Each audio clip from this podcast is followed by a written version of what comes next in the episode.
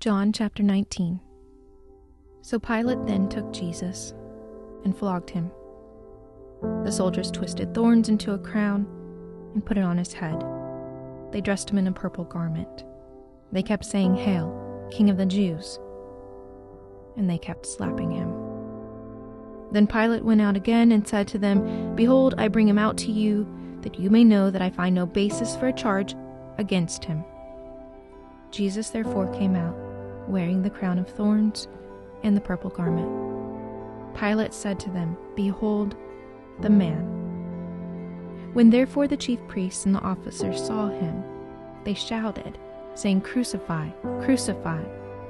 Pilate said to them, "Take him yourselves and crucify him, for I find no basis for a charge against him." The Jews answered him, "We have a law, and by our law he ought to die, because he made himself the Son of God."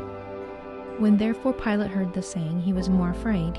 He entered into the praetorium again, and he said to Jesus, "Where are you from?" But Jesus gave him no answer. Pilate therefore said to him, "Aren't you speaking to me? Don't you know that I have the power to release you, and I have the power to crucify you?" Jesus answered, "You would have no power at all against me, unless it were given to you from above. Therefore he who delivered me to you has the greater sin." At this, Pilate was seeking to release him, but the Jews cried out, saying, "If you release this man, you aren't Caesar's friend. Everyone who makes himself a king speaks against Caesar." When Pilate therefore heard these words, he brought Jesus out.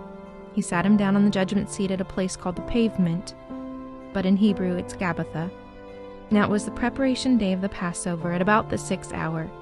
He said to the Jews, "Behold, your king." They cried out, "Away with him, away with him, crucify him." Pilate said to them, "Shall I crucify your king?" The chief priest answered, "We have no king but Caesar." So then he delivered him to them to be crucified. So they took Jesus, and they led him away. He went out bearing his cross to the place called the Place of a Skull, which is called in Hebrew Golgotha, where they crucified him, and with him 2 others, on either side one, and Jesus in the middle.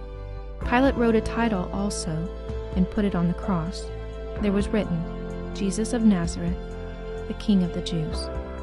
Therefore many of the Jews read this title, for the place where Jesus was crucified was near the city, and it was written in Hebrew, in Latin, and in Greek. The chief priests of the Jews therefore said to Pilate, "Don't write the King of the Jews, but write instead that he said, 'I am the King of the Jews.'" Pilate answered, "What I have written, I have written." Then the soldiers, when they had crucified Jesus, took his garments and made 4 parts, to every soldier a part, and also the coat. Now the coat was without seam, woven from the top throughout. Then they said to one another, "Let's not tear it, but cast lots for it, to decide whose it will be, that the scripture might be fulfilled, which says, 'They parted my garments among them. For my cloak they cast lots.'" Therefore the soldiers did these things. But standing by Jesus' cross were his mother, his mother's sister, Mary the wife of Clopas, and Mary Magdalene. Therefore when Jesus saw his mother and the disciple whom he loved standing there, he said to his mother, "Woman, behold your son." Then he said to the disciple, "Behold your mother." From that hour the disciple took her to his own home. After this, Jesus, seeing that all things were now finished, that the scripture might be fulfilled, said, "I am thirsty." Now a vessel full of vinegar was set there, so they put a sponge full of the vinegar on hyssop, and held it at his mouth. When Jesus therefore had received the vinegar, he said, "It is finished." Then he bowed his head, and he gave up his spirit. Therefore the Jews, because it was the preparation day, so that the bodies wouldn't remain on the cross on the Sabbath, for that Sabbath was a special one, asked of Pilate that their legs might be broken, and that they might be taken away. Therefore the soldiers came and broke the legs of the first and of the other who was crucified with him. But when they came to Jesus and saw that he was already dead, they didn't break his legs. However, one of the soldiers pierced his side with a spear, and immediately blood and water came out. He who has seen has testified, and his testimony is true. He knows that he tells the truth, that you may believe. For these things happened that the scripture might be fulfilled, a bone of him will not be broken. And again another scripture says, they will look on him whom they pierced.